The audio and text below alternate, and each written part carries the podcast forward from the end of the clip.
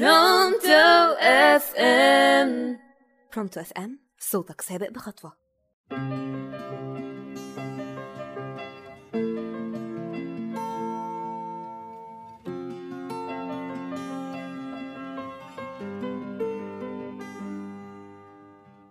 مساء الخير أعزائي المستمعين على إذاعة Pronto FM معاكم رشا فاروق في موسم جديد وحلقات جديدة من برنامج كلمات مؤثرة.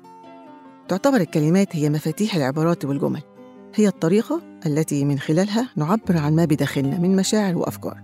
لكل كلمة لها معنى واضح يبين المقصد منها ولها كلمة معاكسة لها.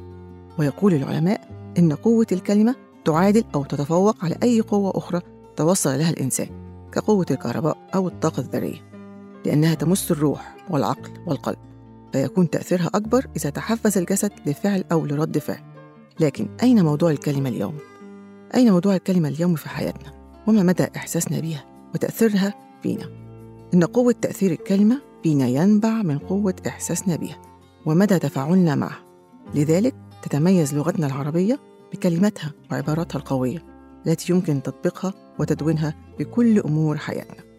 النهاردة حلقة جديدة وهي كلمة جديدة هي الألم. يعرف أهل اللغة الألم بأنه الوجع أما أهل الفلاسفة فهو حالة نفسية يصعب تعريفها. تتميز بإحساس مادي أو معنوي بعدم الراحة أو بالضيق أو المضض والألم في الطب هو إحساس مرهف يتسبب عن نتيجة نهايات عصبية ميكروسكوبية تختلف عن سواها في النهايات الحسية. وعلى الرغم من قصر كلمة الألم إلا أنها من أصعب الكلمات وصفاً ولها المعنى المتعارف عليه أنه شعور ينتاب الإنسان نتيجة ترجمة دماغه لوجع أصابه حسياً كان أم معنوياً. وزي ما قلنا قبل كده الشعور يختلف من شخص لآخر ويرجع السر في تعريف حالة الألم إلى كون الألم إحساس شخصي. لحد كبير والإصابة التي تصيبه مثلا ألما حادا لأحد الأشخاص قد تسبب ألما أخف لشخص آخر وللألم وجهان في ظاهره نقمة لكنه في حقيقته نعمة. أما نحن البشر فلا نرى إلا وجها واحدا منهما فقط وهو جانب الشقاء والعذاب وهو النقمة. لماذا يختلف البشر في الشعور بالألم؟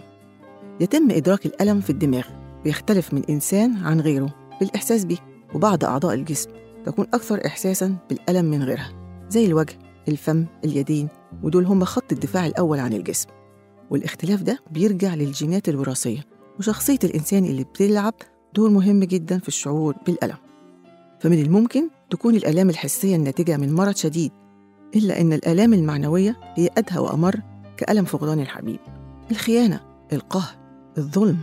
وعلشان كده الآلام دي مش بتروح بعد ثلاث أيام راحة وحبتين دواء. في بعض الأشخاص وخاصة النساء يلجؤون للبكاء أو الصراخ أو تحطيم ما حوله للتعبير عن الآلام والغضب. والبعض الآخر يفضلون الفضفضة بهدوء مع شخص قريب منهم علشان يحاول يخفف الآلام عنهم. والبعض يلجأ للتقرب لربنا فيزيل عنهم ألمه. لكن يظل ناقوس الخطر حول الفئة التي بتفضل كتمان ألمها ومحاولة تجاهله اعتقادا منها أنه شخص قوي كفاية لتحمل وكبت الشعور وللأسف بينتهي المطاف بيهم بالاكتئاب أو الانتحار أو إيذاء من حولهم إيه الحكمة الإلهية من الألم؟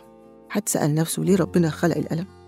الألم جهاز حساس ومتطور وضعه الله في أجسادنا ليخبرنا بوجود مشكلة خطيرة تهدد حياتنا كالاختناق تمزق نزيف في أحد الأعضاء ولو ولدنا دون هذه الحاسة لتعرضنا لحوادث مميتة يعني ببساطة نعتبر الألم هو الجهاز الدفاعي الأول لنا عجيب جدا الألم والأعجب منه تألمنا منه مع توقعه معرفة مصدره لكن حد سأل نفسه هل الألم يولد معنا أو بعدنا أم قبلنا؟